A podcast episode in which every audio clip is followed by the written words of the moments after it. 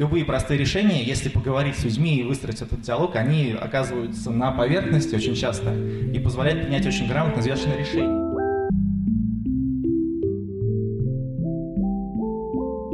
Привет всем!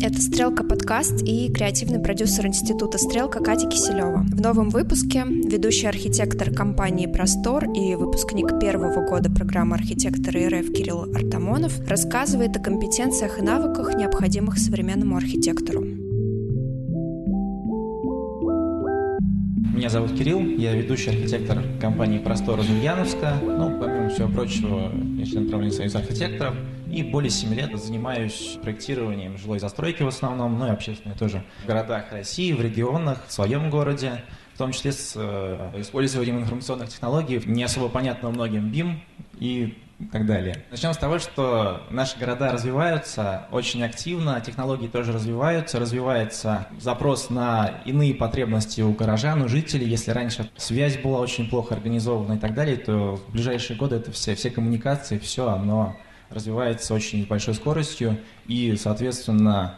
появляются новые запросы, потребности, время у людей экономится и так далее. Вопрос такой, вообще возникает о том, как же изменяется роль архитектора в связи со всем этим происходящим. На самом деле вопрос очень сложный, вопрос, я бы сказал, находится в подвешенном состоянии. То есть города меняются, по идее должна измениться роль архитектора, но, тем не менее, пока и образовательная система, и компетенции, которые дает версии профстандарта, они, в принципе, очень общие, они тоже не понимают вообще, в чем заключается эта роль. Там предполагается ряд компетенций, там, по-моему, более 17 штук, но в целом они все очень общие, то есть это и творческое мышление, и работа архитектора заключается не в проектировании, там еще в чем-то, а просто создании метода подхода к работе, в поиске решений, подготовке документации для реализации. В принципе, любая профессия, она под эту рамку подходит. И тогда вопрос, в чем же заключается работа архитектора. Понятно, что современный архитектор, он там должен развиваться, но опять же, это все относится и к другим профессиям, то есть это повышать свою квалификацию, это изучать технологии, подходы, путешествовать, но вообще, тем не менее, в чем же именно новая роль, остается в подвешенном состоянии. Мне кажется, любая сложность — это вообще понятие субъективное. С любой сложностью можно справиться, можно найти путь и решение, и каждый человек для себя решает, что для него сложно. Для меня сложна, непонятна работа пока что с аппаратом именно управления власти, в том числе коммуникации. У нас, например, в городе нет главного архитектора, не принят генплан. То есть у нас эта коммуникация очень сильно нарушена, и для меня сложность именно в какое-то восстановлении ее, в понимании, как это должно работать, и чтобы оно действительно работало, а не просто существовало. Для меня сложность именно в понимании этой всей структуры взаимодействия. Существует ряд проблем, которые, в принципе, мешают как раз пониманию этой роли. Первое — это непонимание роли архитектора в формировании среды, которая нас окружает. Не понимают эту роль как чиновники, жители, так и сами архитекторы. В основном старые закалки, они привыкли жить в одном политическом строе. Сейчас многие чувствуют себя вообще обиженными. Вы нас бросили, вообще что нам делать? Вообще в этой ситуации не понимают. Не понимают роль заказчика, потому что он строит, он зарабатывает квадратными метрами. В принципе, зачем мне нужно улучшать среду, улучшать средовое качество, я и так получаю деньги, то есть у него нет запроса на какое-то долгосрочное проектирование и вообще на какое-то долгосрочное развитие, и он думает, зачем мне вообще эти люди нужны. Точно так же не понимает во многом власть, зачем им нужен архитектор, потому что они, в принципе, тоже говорят, строим. У нас, например, в городе губернатор, он сам себя считает архитектором, он принимает решения какие-то, он не зовет советоваться. Я бы сказал, что, наверное, какие-то моменты есть, когда удается искать этот компромисс. Я пока сталкиваюсь в основном с негативным опытом. Я не говорю, что он прям совсем негативный, любой опыт. Мы учимся работать с ними и однажды научимся. У нас есть союз очень активный, тем не менее его не привлекают, какие-то решения принимаются. Потом возникает вопрос, почему же так случилось. Собственно, еще проблема — это неприспособленность и негибкость законодательной базы к современным потребностям. Опять же, база законодательная у нас разрабатывалась в основном в советский период, она соответствовала как раз и политическим веяниям, и, в принципе, необходимости и технологической того периода. Она была хорошая. Я не могу сказать, что оно мешает или помогает, оно есть. У меня город очень-очень советский, то есть у нас родина Ленина, у нас строилось все, приезжали архитекторы со всей страны, строили эспланаду, строили памятники архитектуры. Сейчас пытаются как-то от этого избавляться, наследие, пытаются восстанавливать какие-то исторические там здания, церкви, в том числе у нас в городе, которых уже нету и, в принципе, наследия не осталось. То есть это наследие нужно сохранять. Это очень хороший признак советского наследия. В принципе, это пример, когда не мы брали пример с Европы, да, и шли по вектору развития европейскому, а наоборот, когда Европа пошла по вектору развития Советского Союза. Другой вопрос, как куда оно пришло, то, что Советскому Союзу не дали немножко какого-то времени, да, возможно, все это довести до ума, но, возможно, было бы неплохо. Поэтому как бы, все, что есть, это все хорошо, надо с этим работать, опять же, и подстраивать, и настраивать под нынешние условия. Сейчас идет изменение жизни, и, соответственно, база тоже должна переосмысляться. Но этого не происходит, в основном идет такое замещение наименований документов, там СНИП превратили в СП, но принципиально ничего не изменяется. Очень здорово, что сейчас есть попытки формирования новых стандартов, каких-то стандартов городов отдельных, местные регламенты, которые пытаются на это реагировать, но не всегда это получается. И работа архитектора во многом превращается в работу юриста. Если мы хотим какое-то решение применить, которое не соответствует нашим нормативным стандартам, начинаем выискивать подходы, начинаем выискивать какие-то решения, возможно, искать лазейки в том моменте, когда у нас документации не соответствуют друг другу. Надо отметить еще, что документация у нас очень плохо структурирована, и кто-то любит копать глубоко, кто-то нет. И какие-то ответы на поверхности, кажется, вроде нельзя сделать, можно копнуть дальше, и что-то получается. Есть, в принципе, другой принцип, подход. Это написание технических условий дополнительных, специальных, но это дорого, и застройщики сейчас на это не идут. Соответственно, тоже проблема большая. Еще одна большая проблема – это, в принципе, неготовность людей к переменам и отсутствие у них запроса на качество. Потому что, во всяком случае, в провинциях, я не знаю, там в столице, наверное, много путешествуют люди. У нас люди часто не выезжают вообще за пределы родного города. И получается так, что, ну, как они живут, они так привыкли, их, в принципе, все устраивает. И когда им говорят, давайте что-то менять, они думают, ну, вообще, как это возможно, вообще, зачем это нужно? Вот там пришли архитекторы, они сейчас скажут нам, давайте что-то менять, на какие средства, лучше там зарплату прибавьте, там пенсии, что-то еще. Но никто не задумывается о том, как это, в принципе, может повлиять на среду. И о том, что грамотные те же самые проектные решения, они могут влиять на экономику, удешевлять проект, и при этом не нарушая его качество, а наоборот, даже порой экономия, можно сделать очень классные вещи. Ну и ко всему прочему, это теоретическая направленность образования. К сожалению, я в работе часто сталкиваюсь, к нам приходят студенты, которые даже не понимают вообще, в чем заключается их специальность. Кто-то приходит просто вообще посидеть на практике, кто-то не знает о том, что существуют какие-либо нормы.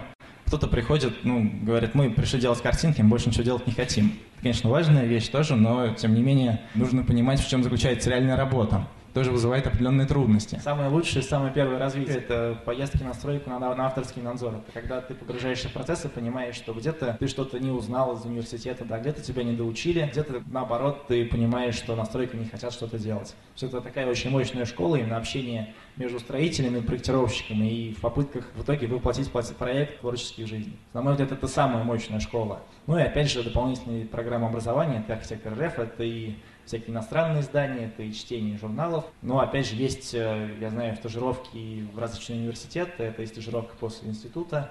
Я, например, ездил в свое время на стажировку к Андрею Асадову в бюро в Москве. Ну, для себя вообще, для понимания, вообще, в чем профессия архитектора, очень многое дало. То есть это и вдохновение, опять же, и понимание, что и из провинции можно куда-то выйти и чего-то добиться.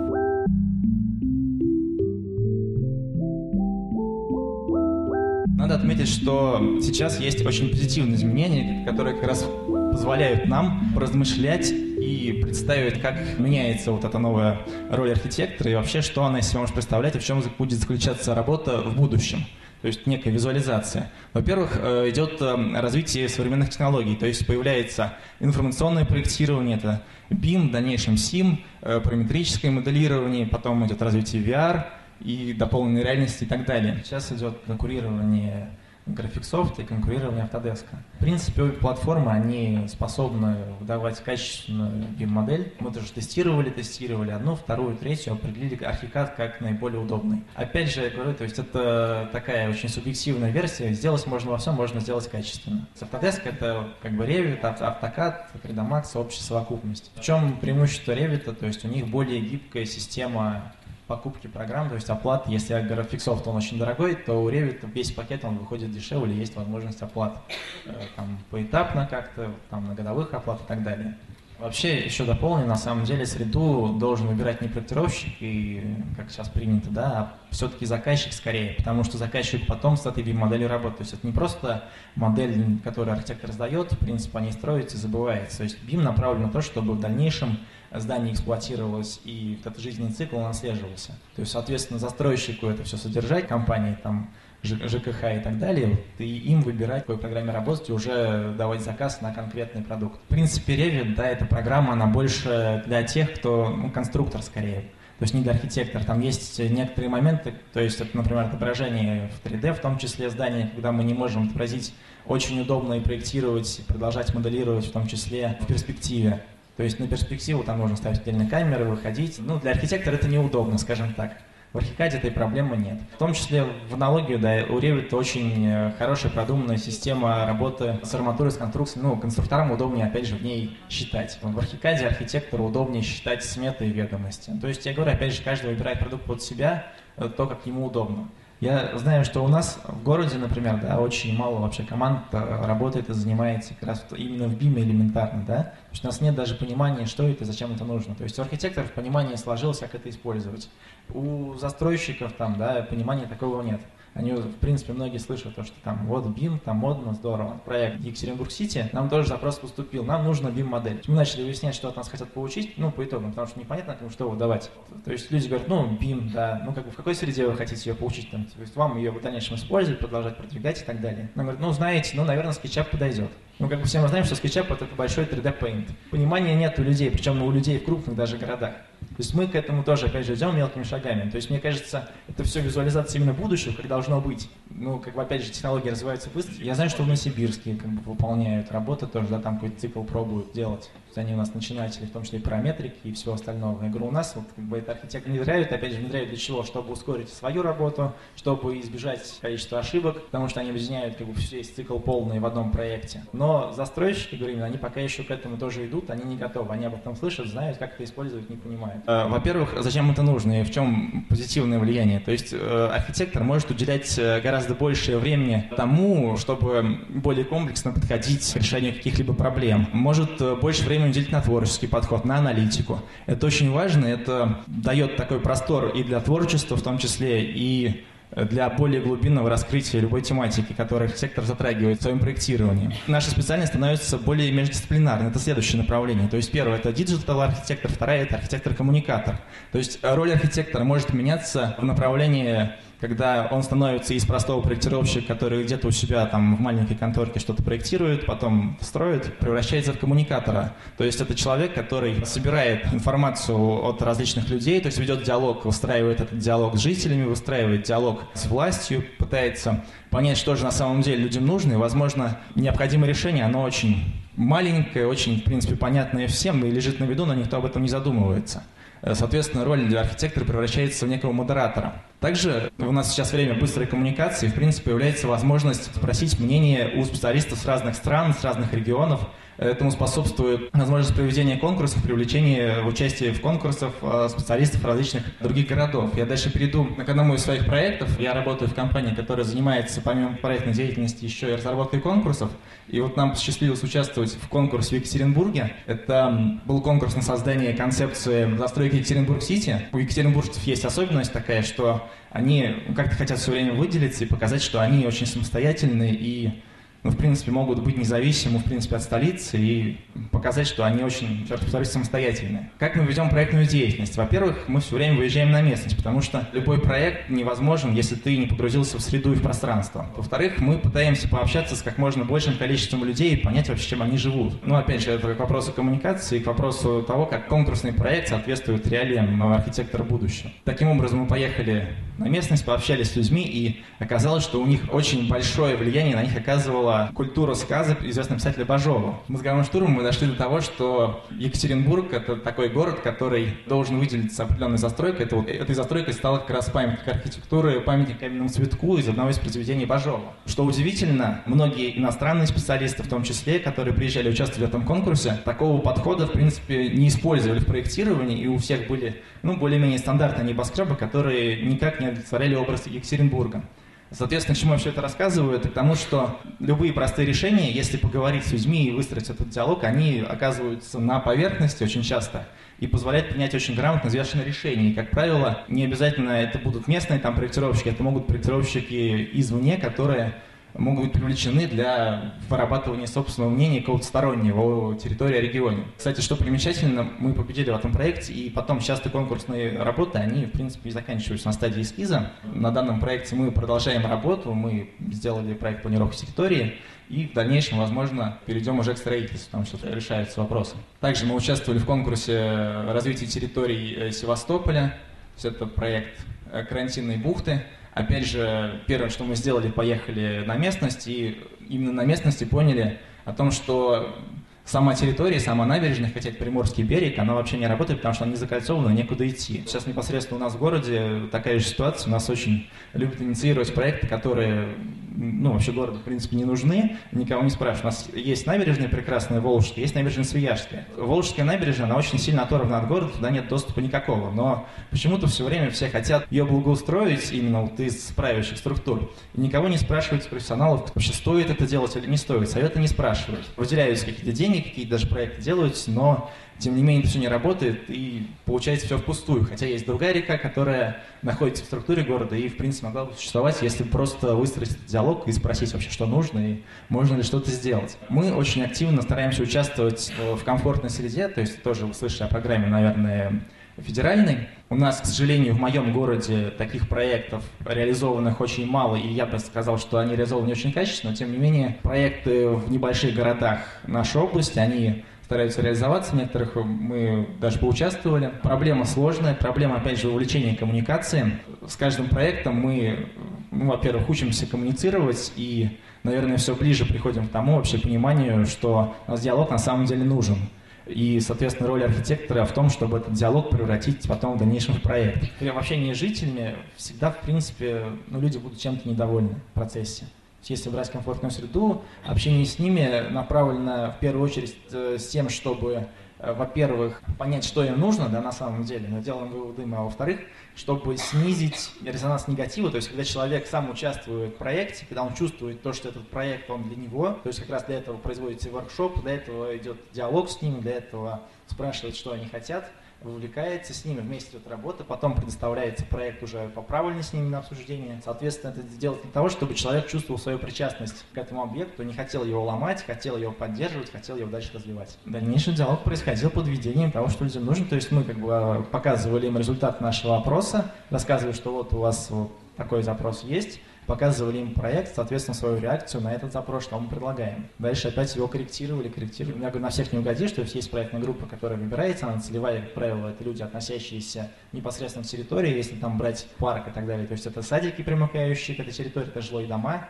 жители. Опять же скажу, что у нас в городе есть такая отрицательная практика этих опросов, когда ты вроде приглашаешь на соцопрос население заинтересованное, к этому подключается, опять же, муниципалитет, и вместо заинтересованных людей приходят люди, которые, в принципе, создают наименьший резонанс, кому это, в принципе, не нужно, они пришли посидеть, ну и просто посидели, и дальше ушли и молчат. Были такие случаи, и как, этого не избежать. Это, опять же, говорит о том, что нам нужно культуру этого диалога развивать и идти к ней в дальнейшем. Это проект одного из парков в Димитровграде. Это парк находится в жилой застройке. В принципе, представляет собой просто лесной массив. Мы проводили, опять же, исследование выезд на местность, потом вовлекали жителей, проводили воркшоп, узнавали, что же им действительно нужно, и оказывается, то есть парк, в принципе, их все устраивает в этом парке, так как он существует сейчас.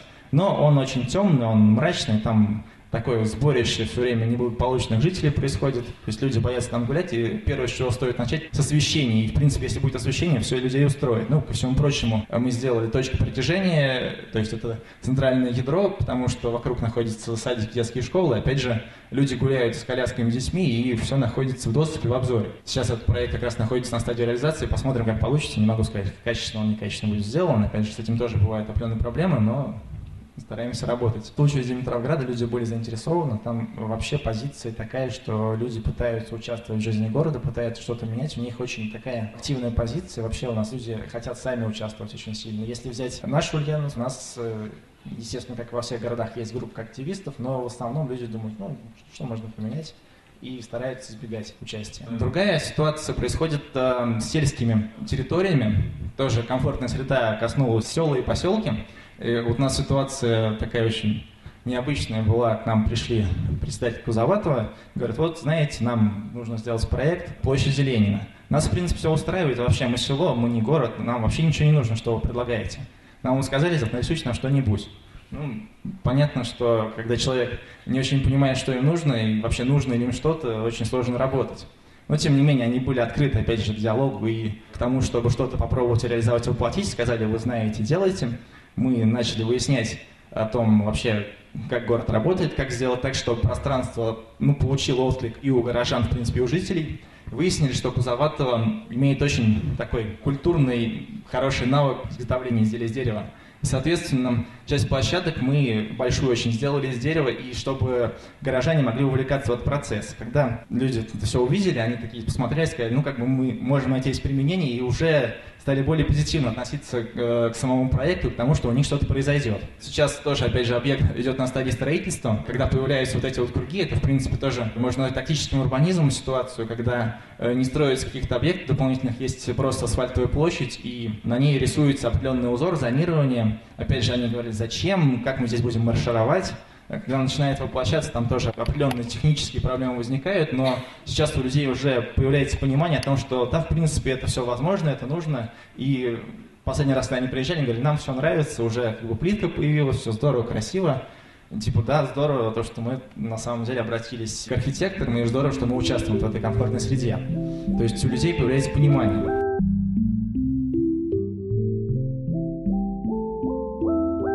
Вообще очень здорово в профессии архитектора, современного архитектора, вот эту всю информацию о том, как может быть, транслировать в регионы. И, собственно, очень много образовательных программ на это направлено, но они какие-то обычно неполные были. И вот в 2018 году программа «Архитекторы.рф» появилась, и она, пожалуй, в себя включает очень большую базу и знаний, и навыков, и вообще просто такое идейное вдохновение именно для регионов, когда регионы не знают вообще, как работать, как поступать в среде, у всех большой упадок, апатия какая-то, вообще что происходит. И программа дает новые силы, новое вдохновение, мне посчастливилось участвовать. То есть у нас проходила программа в несколько модулей, это был европейский модуль, мы посетили Европу, это Барселона, Копенгаген, Роттердам, Берлин, посетили города России, посмотрели контрасты, мы попали в Владивосток, я из Ульяновска, это вообще очень далеко, мне кажется, это не попал бы в жизни. Посетили Якутск и увидели, что в принципе, несмотря на все эти контрасты, проблемы во всех городах одни и те же, у всех есть желание меняться, все хотят этих глобальных изменений и в принципе где-то какие-то вопросы удалось решить, где-то его решить не удалось, но организовалось определенное сообщество, которому тоже можно всегда спросить совет, у которого есть группа, опять же, в соцсетях, которая позволяет эти советы быстро получить и получить быстрый ответ. И какой-то интересующий вопрос, в том числе профессиональный, в том числе просто поделиться опытом решения каких-то вопросов. По окончании программы, каждой программы вообще зачем это все было нужно, то есть и вообще как это применяется на практике, нам было предложено всем выбрать какой-то сложный объект, возможно, проблемную ситуацию своего города и, соответственно, придумать пути решения и какую-то стратегию решения этой проблемы, как раз с использованием вот этих вот стандартов коммуникации, с использованием приемов диалога, попробовать создать, как раз инициировать, возможно, диалог с чиновниками, жителями, горожанами и архитекторами. И в своем как бы, случае проекта я выбрал ситуацию с территорией в нашем городе, это территория Суворовского училища, которая блокирует часть исторического городского центра. У нас, к сожалению, исторический центр не столь сильно сохранился, он всего составляет несколько улиц, и частично причем. И вот часть этого исторического центра блокирует территорию в 6 гектар. Причем она блокирует не просто эту территорию, а блокирует еще и улицы. У нас сообщество, как я говорил, в принципе, активное, и мы очень периодически инициируем какие-то сложные архитектурные вопросы и пытаемся вывести их на обсуждение. С Суворовским как раз училищем, с казармами. Обсуждение велось, по-моему, если не ошибаюсь, с 2015 года. Я слышал, что есть тема, но я участие не принимал, я вообще не знал, что происходит. На самом деле там предлагалось и решение проектное и так далее к работе, но здания советские стояли, в принципе, эксплуатировались, то есть шло обучение, шел образовательный процесс Суворовского училища, то есть ну, как бы как есть, так и есть. Никто не реагирует, изменений не происходит, в принципе, зачем этим заниматься. В 2018 году, я говорю, так совпало, что вывесили паспорт объекта на стены, и пошла такая новость о том, что в центре города пошла какая-то стройка. То есть уже мы заинтересовались тем, что вообще происходит, узнали, оказывается, что есть эта проблема, подумали, как ее можно решить и вообще на самом деле нужно ли ее решать, пришли к выводу того, что нужно решать. в процессе узнали, что здание сносится, варах, все это вообще уже нонсенс пошел такой, да. Стройка стоит, да, но положительное решение о том, что улицу нам откроют или не откроют, нет, скорее есть даже, наверное, отрицательное все-таки решение о том, что нас просто игнорируют. И, ну и в принципе, возможно, так и закончится тем, что просто все сделают и скажут, ну как бы ничего не было, и не знаю пока чем закончится, но опять же говорю, приятно, что во всяком случае стройка стоит и, ну, возможно, какие-то подвижки все-таки будут, потому что вопрос сейчас поднялся более остро. Когда вообще этот проект озвучил, ну так все заулыбались, потому что территория принадлежит Министерству обороны, и в принципе вообще куда вы лезете, ребята? Тем не менее мы провели исследования, мы пообщались с людьми, узнали, что оказывается в городе есть множество сообществ, которые в принципе тоже за то, чтобы эти улицы открыли. Узнали, что к территории примыкает кукольный театр, который нуждается в площадях и так далее. Узнали, что в принципе все бы не против открыть эти улицы. Потом копали дальше. Узнали, что как бы во всех документах, в том числе там в генплане, который у нас давно устарел, в принципе, новый давно не принят, он разнился с тем же ПЗЗ и прочим, именно улица открыта. Ну, опять же, подготовили презентацию, подготовили пути решения, предложили, во-первых, открыть улицы, во-вторых, поискать на территории города участки для того, чтобы Суворовское училище могло переехать. Потому что Суворовское училище, в принципе, для города очень важный объект, и терять его ни в коем случае нельзя. Тем более, что в городе есть участки, на которых училище могло бы разместиться гораздо больше территории, не в историческом центре, не нарушая никакие связи и так далее. Но опять же, мы все это рассказали и презентовали. Стрелки в процессе всей презентации у нас происходила как раз работа на стройплощадке, но историческое здание замечательное, и также на территории были советские постройки. И вот как раз пока изучали проект, велись работы по сносу советской застройки, причем снос был такой уже хаотичный, быстрый, варварский, чтобы быстрее все сделать, чтобы никто не успел опомниться. Тем не менее, все это снесли, и вот что они предлагают построить. Предлагали построить просто безликие бараки в историческом центре. В принципе, это тоже очень большая проблема, но опять же мы презентовали все как дипломную работу, так все поулыбались, вроде надо делать, но как вообще, что вы сделаете с дипломной работой? Очень так тоже у нас ребята, в принципе, реагировали, ну как бы Министерство обороны вообще, что можно сделать. Тем не менее, по приезду домой мы продолжили работу над этой территорией, начали глубже погружаться в тему, начали информировать через СМИ, через различные соцсети жителей в том, что вообще есть такая, ну, такая территория. Ну, изначально было понятно, что многие не знают о том, что такие территории существуют. То есть тем самым мы начали инициировать эту проблему для горожан. Не могу сказать, что все было очень успешно, то есть да, многие там относились со скепсисом, многие, тем не менее, там поддерживали. Мы находили какие-то письма, находили документы, которые говорят о том, что улицы переданы не могут. Копнули дальше, глубже подключились юристы, оказалось, что улицы городу, город не передавал ни в коем случае Суворовскому училищу, и заборы нужно убрать. Но все наши письма, все попытки что-то сделать, они возвращались назад. И вот это все, те наши движения, попыток как-то улучшить среду, они повлекли за собой то, что жители города все-таки к этой проблеме откликнулись и создали петицию. Соответственно, петиция набрала какое-то там определенное количество голосов, хотя тоже там мы в это не верили, что вообще что-то будет, и проблему начали освещать. Но, тем не менее, прошел уже почти год, а стройка стоит, и стройка дальше не идет. Соответственно, бараки не строятся. И причем сейчас пошли изменения о том, что статус земель поменялся, если там изучать кадастровую историю и так далее. То есть, все я рассказываю к чему? К тому, что любая история может иметь продолжение, и главный архитектор должен инициировать любую проблему, и помимо того, что он проектирует, там, информационно, помимо того, что он занимается увлечением, он еще должен заниматься и может заниматься тем, что он обозначает какие-либо проблемы, пытается найти решение, пытается улучшать наши города, и, возможно, сам вот этой всей инициацией в дальнейшем ведет к тому, что появится какой-то новый, другой проект, какую-то территорию. На сегодня все. Ставьте нам лайки, пишите отзывы и подписывайтесь на подкаст на всех удобных платформах. Услышимся. Пока.